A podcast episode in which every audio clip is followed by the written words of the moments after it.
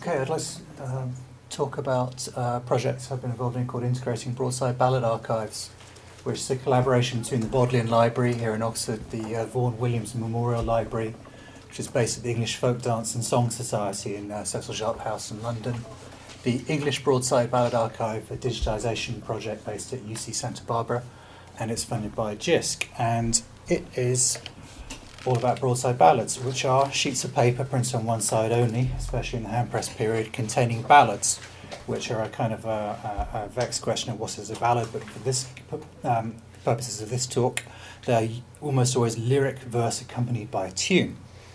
Uh, here are some broadside ballads from the Bodleian's collections uh, from the 17th, the 18th, and 19th century. A kind of romantic verse, a uh, bawdy verse, and a, a, a, a rather prurient uh, ballad about a, a, famous murder.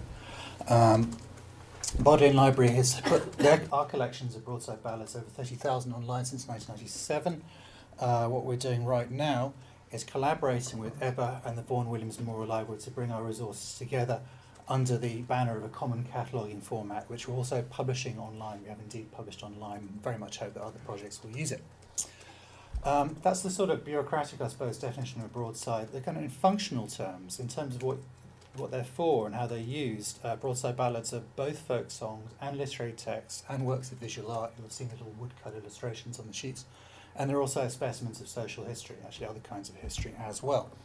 Uh, and the Bodleian, we don't really distinct, discriminate. We, the project can't favour any one of these user groups over any others, but we do recognise that they have different needs. Although interestingly, those needs often overlap and they often change. So someone who is first of all interested in ballads as songs uh, might become interested in ballads as uh, the history of the printing of ballads and the illustrations and so forth.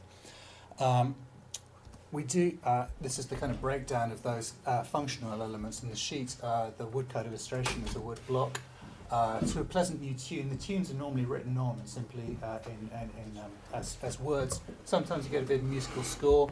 You have a text, uh, various forms of authorization. This may be printed, a printer's imprint. You can maybe just about make up at the bottom of the screen.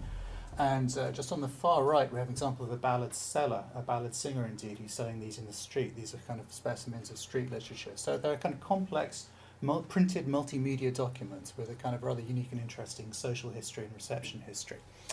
Um, we recognise because we have different users, because these are complex items and not well served by standard forms of library cataloguing, we make available lots of different types of metadata for specialist users, and that metadata is all, is all published and reusable in the, in the very soon to be launched version of the website. I won't go through all these terms, I certainly can if anyone wants. Um, uh, the bottom two, the use of linked data and also the use of user-generated indexing taken through Zotero, I think are particularly relevant for the purposes of, of this strand of the school. Um, the other uh, piece of metadata I think is particularly relevant is the use of Roud numbers.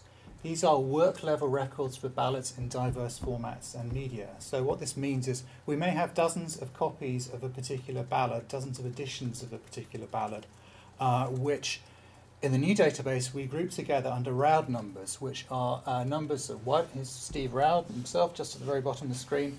Um, not a member of HE, uh, a very uh, a scholar certainly, and this folk song scholarship is distinctive because much of the scholarship is outside of higher education. That's the advantage to us for engaging with the Vaughan Williams Memorial Library.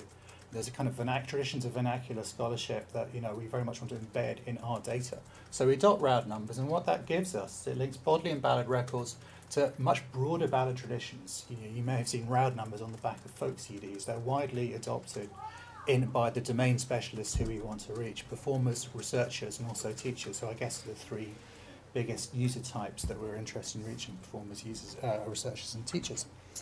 Um, those are expert users. For new users, uh, we make available subject indexes and rich browse, options. It's a preview of the new website, and we have lots of ways of clicking around and exploring the database through dates, through subjects, which is sort of unfashionable or have been unfashionable in the age of Google search, haven't they? But we very much know that users want to be able to search semantically through browse catalogues.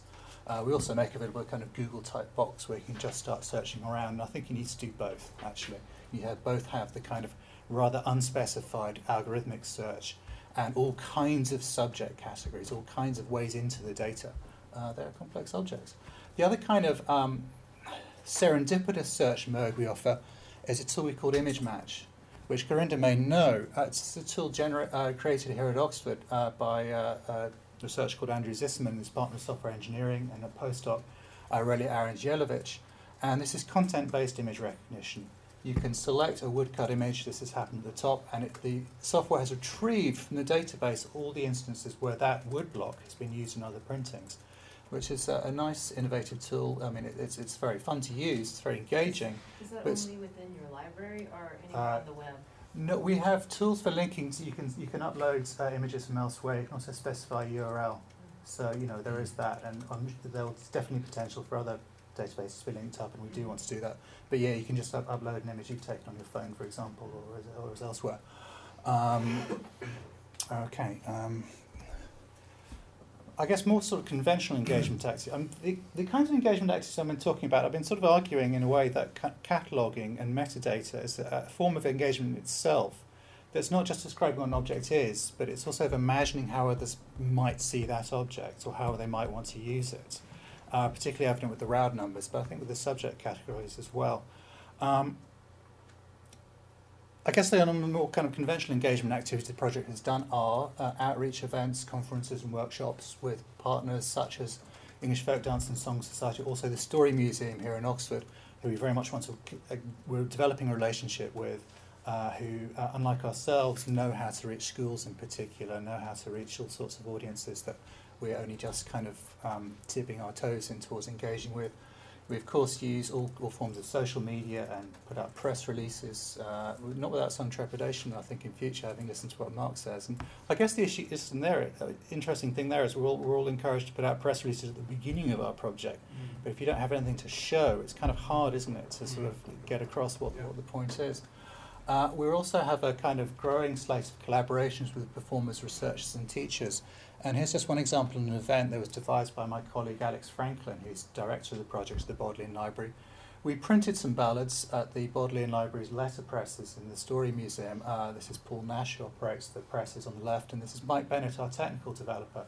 Who was, it was kind of full spectrum engagement from Mike, because not only did he code the website, but he also printed the ballads and he sold them and sung them in the streets of Oxford. Um, uh, uh, it was a sort of interesting experience. People tended rather to recoil. They're not used to kind of buying sheet uh, pieces of paper anyway in the streets, or, or perhaps uh, of this type at any rate. There are other types of paper that are, you know, suggest that connections can be made, I think, with the forms of contemporary print culture, street print culture. And we also sung ballads with, we were working with a, perform, a duo called Alva, Vivien Ellis and Giles Lewin, who sung ballads inside the Bodleian Divinity School and who has also used ballads in their own uh, in, in workshops with schools most recently, and we uh, we follow their work with interest and blog about it. Um, in future, we want to add more ballads. Or we want to do more knowledge exchange, of course. Uh, we, crowdsourcing is an obvious thing, I think, for this category material because there is this expert community outside of HE. Earlier versions of this project had substantial elements of crowdsourcing in. Uh, we slightly kind of pulled back this round, partly because the technicalities of the funding stream we applied for didn't allow the creation of new content. But I think there's a bigger philosophical issue that for the Bodleian, taking in a piece of crowdsourced data, uh, uh, to take in a piece of crowdsourced data, it has to be curated, I think, as kind of uh, respectfully and completely as a printed item or a videotape or something of that sort. And the Bodleian's just been sort of starting to kind of dip its toes technically and socially into the world of crowdsourcing with some other projects, one called What's the Score around that time. So we thought we'd just t- step, take a minute to sort of step back and think about how we can crowdsource responsibly. And I'm very much in sympathy with what Mia was saying. It's like you don't just want to treat your crowdsource as like a, you know, a kind of a resource. You know, you want to engage them fully. We're educators. We want to sort of provide knowledge that they can use and become more expert, become familiar with printing processes and so forth. So that's a kind of a growing um, uh, something for the future, but um, something to watch closely. And there's lots of potential there for sure. Um, and we keep in touch with our users and uh, with you through uh, our blog, balladsblog.bodleianox.ac.uk, which will inform you when the site goes live, which should be by the end of July. The image matching is actually already live. Uh, we have Twitter and we have an email address. Thanks very much.